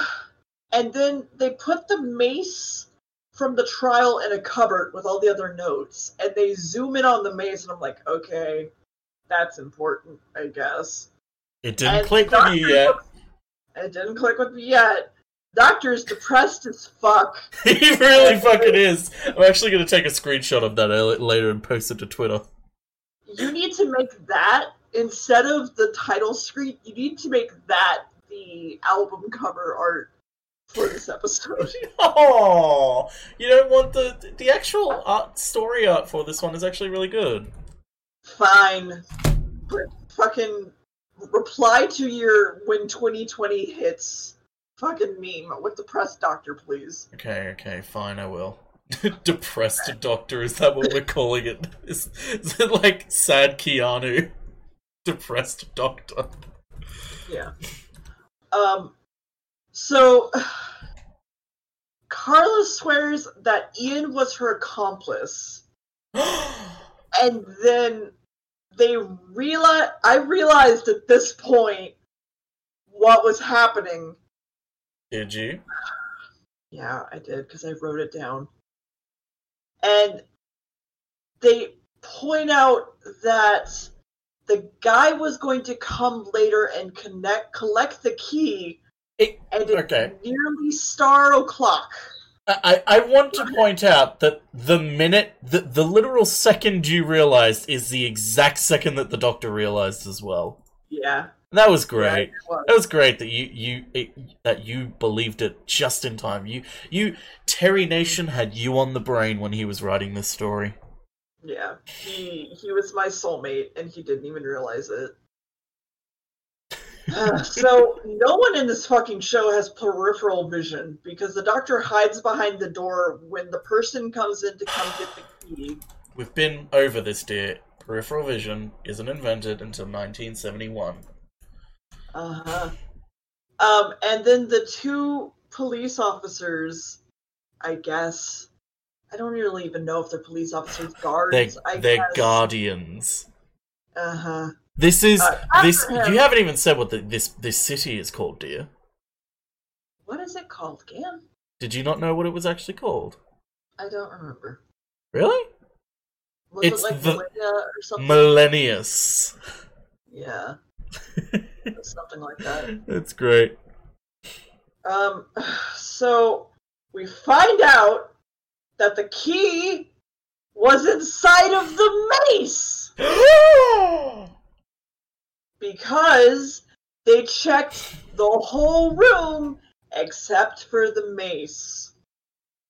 oh, because it was a murder weapon. Yes. So the, all Well, that and the sweet potato. they checked everything except the mace and the sweet potato. yes. Um, and we find out that the prosecutor is actually the one who did it, and Susan literally goes, "Whoopee!" Whoopee! Sabetha and Altoid have gone ahead to go talk to Arby's. Ian and the crew um, go, and the doctor follows after heading back to take the keys to Arbitan, who, if we remember at this point, is dead. Like, really fucking dead. Arbitan. Oh, Arby's. Yes. uh, we go and we open to the mantis guy saying he's dead, and Sabetha is nowhere to be found. Altoid is tied up, and one of the actors bringing in Sabetha like nearly eats shit, and it's great.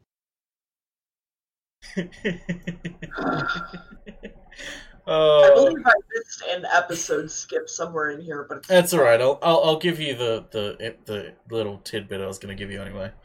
Um, so you'll note that that the Doctor does not actually appear in episodes uh, uh, two and three of this serial uh, because he was on holiday. Um, Oh, he had been working non-stop from he had been working non-stop from October to April on Doctor Who episodes and needed a break, which is actually why when he returns, he's actually more energetic and refreshed and is like happy when he's everything.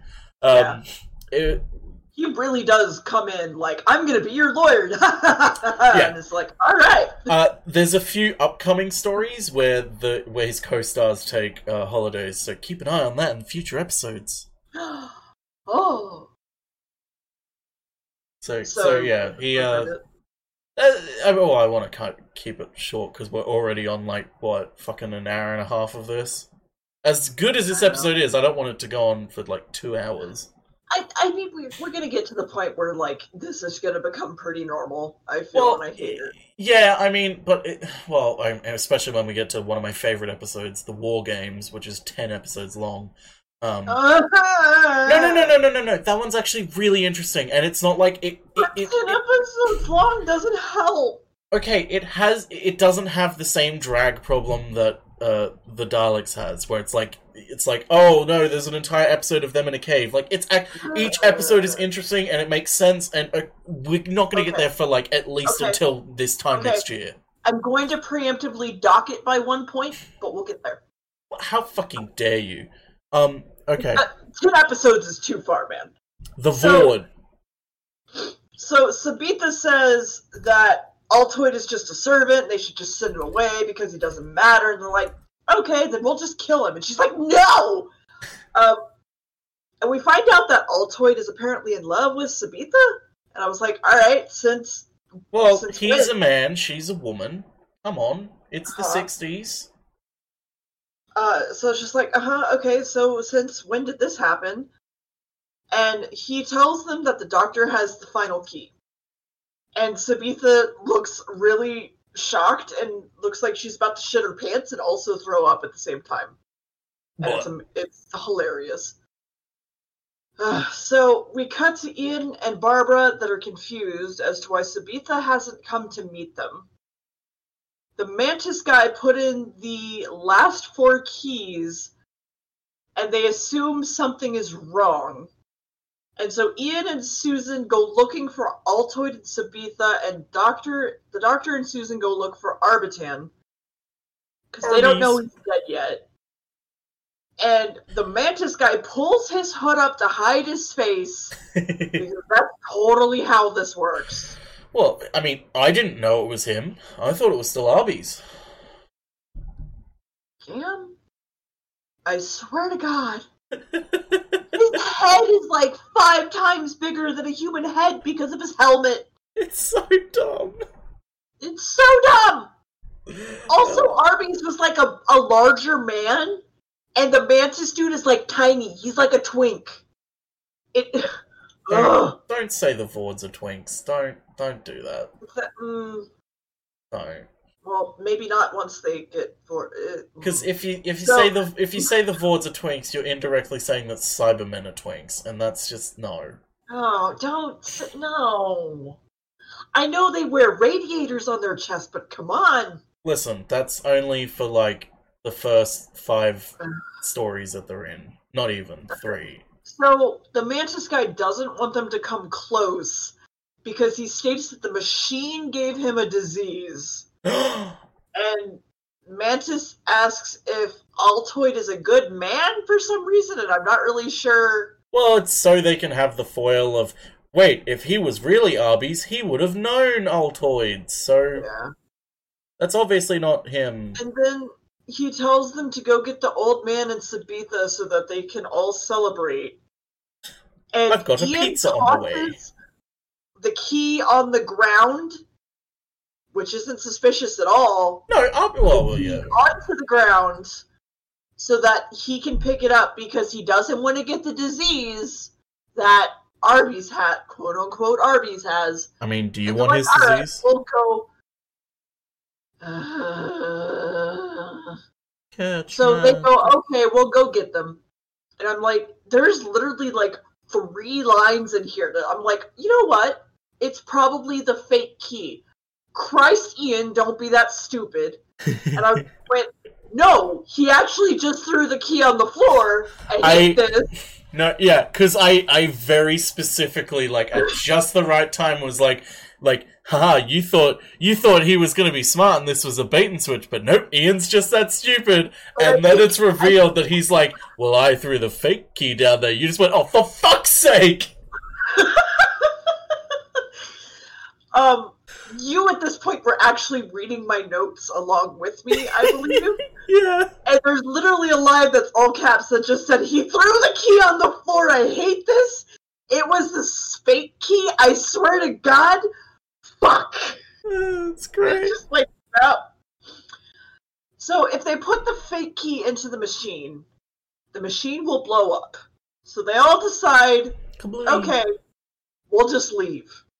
And the Mantis guy sees them trying to escape and comes back to tell the leader, and he's like, you know what, it's fine. If they leave, I'll just control them with this mind control machine. Puts the fake key in, and it explodes. Oh. Hey, the explosion did look pretty cool. Mm, Hey, it hey, awesome. it it's not a standard fucking Hollywood explosion with fire everywhere. We're talking like negative effects and camera pops. It looks like the film burned out. Yeah, Oh. which is kind of an explosion. Yeah, fair. Um, and everyone gets out just in time. And then we cut to the scene where they're at the TARDIS ready to leave. And the doctor starts talking privately with Sabetha about how her, dad was really smart, even though they knew him for like five seconds. And that she should continue his work in her, but also not to be an evil psychopath like he was, wanting to mind control people and I'm just like, okay, whatever. Um, Sabetha and Altoid decide to go back to Millennia. Um, Millennius. Just Millennia's. Ian decides to give the key to the doctor because why not? Hey, it's a little trinket that he can have. Yeah. And they all head back into the TARDIS and it poofs away. And apparently the next episode is called The Temple of Evil. So, Yeah. So, so uh, first off, you know why it's called the Temple of Evil? because it's evil? Because we're going to the motherfucking Aztecs, baby. Oh, shit! And it's it's actually pretty interesting another country fun. the British fucked up. What? Yes, the yes the country of Aztecs. Um, uh, actually, well, so uh, that that episode you're gonna, I think you're actually really gonna like because it's a lot of Barbara. Um. But okay, Keys of Marinus. What do you think overall? I, I mean, I'm not really a fan of anything that likes to use fucking sexual assault as a key plot point. But yeah, you're really not gonna like when they go to Rome. no, I'm not. Let's I'm just say Emperor Nero gets handsy. Mm, okay, there's going to be a lot of episodes. I feel like I'm probably going to have a problem They with. the thing is also it's still Aside- always family friendly. They never go like I'm going to sexually assault you. It's more like I'm a man going to chase you round a table, and it's like the Mhm. implication and the subtlety of it is. Ugh. Yeah, it's implying that it is sexual assault is not a good thing, even Yes. when you make it family friendly. Yes. That's a whole other argument. That's not for this podcast. That's for another podcast. Well, plus also it's kind of futile considering like Doctor Who has already changed and already has acknowledged that. Yes. Yeah. Um I mean aside from actually like the snowy episode, which I thought was kind of stupid in general, it wasn't that bad, honestly. I would probably watch it again if I waited a few months. Damn it! I was about to say, okay, let's do it. We're watching it again right now. It's no, I I mean, okay, to be fair, I am not the type of person that can watch something again and again and again. I have Yeah. to wait a little while before I watch something again. I I I feel like this episode is really propped up by the fact there are so many different sets and locations. Like if they were all just like different variations of the same set, this episode would be so dull. It would be so Yes. dull because it would be like we're just in the same location. We're just in the same fucking location. Like you're trying to say this is a jungle and now this is a city. It's just the fucking same location. I actually think the Screaming Jungle was the most interesting one to me. Yeah, well, I'm glad you like the Screaming Jungle. There's a lot of jungle episodes. Well, not jungle episodes, but episodes with jungle settings because, you they know, all scream. no, but there are screaming in jungles because Susan's in there. Fair. Um, well, so I just like the the jungle because it kind of seemed like its own little world that was still something that could be connected to the first one you see. Whereas, like the snowy mountain just seemed like an entirely different fucking planet. Honestly, Well, it Um, was kind of was. It's a different Yeah. section of the planet. I know, but it just seemed like it wasn't even on the same planet, so to speak. What's he saying? Jungles and and icy mountains can't be on the same planet? No, I'm saying that it they just acted like the two never exist. I whatever. Um, it just seemed like it was really nice to see another monk sort of character. it, it was nice to get some more monk representation, yes, which is Like, hilarious about- because there's so many episodes with monks in them as characters. Why? well, because it's an easy fucking costume. Fair. Okay. Um, but like it was really nice to see like more lore expanding. Like someone who knew Arby's, even though he like went and fucked off and did whatever and went to go protect a key. Yeah. But it felt more connected than just having a key in a block of ice. Plus, also, plus, also, like uh, Terry Nation's really good at that. He's really good at like the world building of it, and also the fact that like the fake key wasn't just a, a, a throwaway plot device. It actually comes back in the final episode. It's like it's not Yeah. like a really strong thing, but it's like in if it wasn't Terry Nation writing it, I can guarantee that would not have come back. Like they would have gone.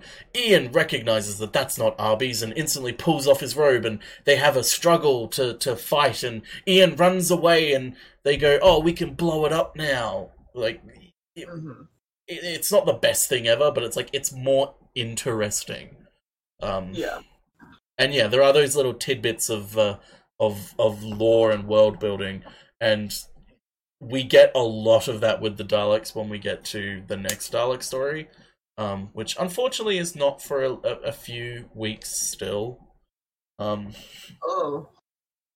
but the episodes in between are still, I still fairly interesting.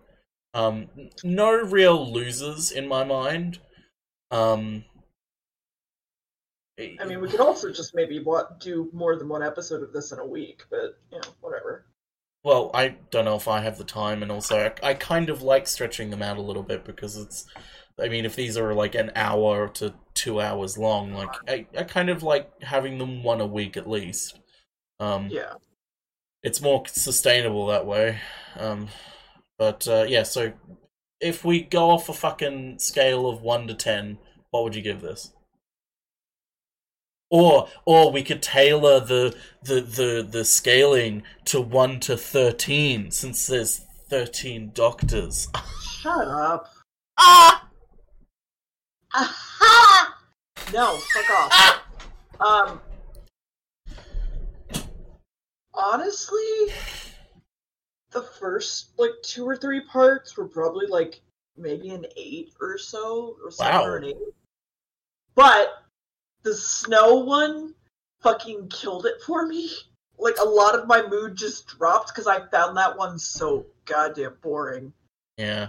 Um, so it was like up there, and then it dropped because of that, and then because of that, the case one, like the final one, was just kind of like, okay, I, I'm not in the mood for this anymore, sort of thing. So maybe like a six or a seven. That's fair. I mean, I I guess another thing is the the tenets of this story is that its its strength is that each adventure to get the key isn't exactly the same each time. It's like, oh, we're here. Oh, there's a problem. Okay, we've solved it. Here's Yeah. the key. Like when you Uh. boil it down, that's exactly what it is. But when you sort of go, okay, what is the actual story of this episode? It's like, okay, uh, we're here. We're in the jungle. There's the key. Wait, that's not the real key. We have to find the real key and figure out what's going on. And then the snow one is like, oh, I'm here. Everyone's dead. Who's this man? Hagrid, what are you doing here? Um, you did call him Hagrid. I did call him Hagrid. Um, it's like, where's the key? Oh god, Hagrid's chasing us now. Oh, there's the key with the Knights of Knee around it. Um, let's melt the block, get the key, let's go. And then it's like, okay, here's the key. Oh no, someone killed this man. Oh no, I'm being hit in the head by a sweet potato. And now I'm on Oh, trial no. for his murder. yeah. But yeah, it's it's it's such a, a an interesting story. It's not my favorite of the first Doctors, but it's it's interesting Well, enough that I'd like rewatching it. I will say that like having Altoid and Sabetha like come along with and actually having parts of each episode like come along with them. They aside yeah, they bleed over to each other. take anything from Snow episode with them. Yeah, Um, except the memory of Hagrid. yeah. Yeah. Like they even like take off all their furs and Ian is still wearing like his sick shirt throughout this entire episode. He never changes. Hell yeah. Like, alright. Uh, so yeah, next episode, uh, the Aztecs. Uh, a really, really interesting episode. Uh, I, I don't know. I, I, I, I think you'll like it a lot. I, I want you to like it a lot, but there might be some elements of it that you won't like. Um, but uh, it's a, it's kind of a Barbara centric episode. So Uh here's hoping. I mean, this scored pretty high for me, so I guess we'll see. Yeah, I mean, uh, nothing can. Actually, no, that's a lie. There are episodes that are probably going to be as low as the Edge of Destruction for you. Um, Mm, but they're know not upcoming. They're not upcoming. Um, I I put that episode so far out of my memory that I don't even remember what score I gave it. So I don't either. I think you gave it like a one or a two, because you just we should did probably not. keep track of this. And Yeah, we should probably. I should probably like go back and listen, but I can't be bothered, so I'll just like. Yeah, I'll just put out a general call out now. Can someone like send a tweet to Deer or me reminding us of what Deer has scored the past three episodes? Because I've already forgotten. Because I was gonna say, if we actually like make a small graph, like we could Oh. see where I see most episodes if we wanted. And You I just know want- you like you just- you just want me to, like-.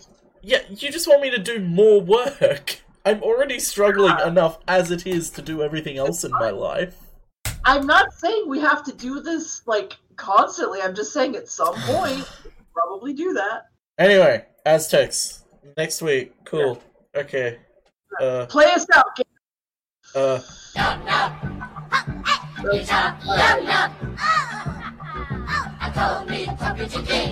Gonna stop playing. Ooh, ah. uh, see you next week.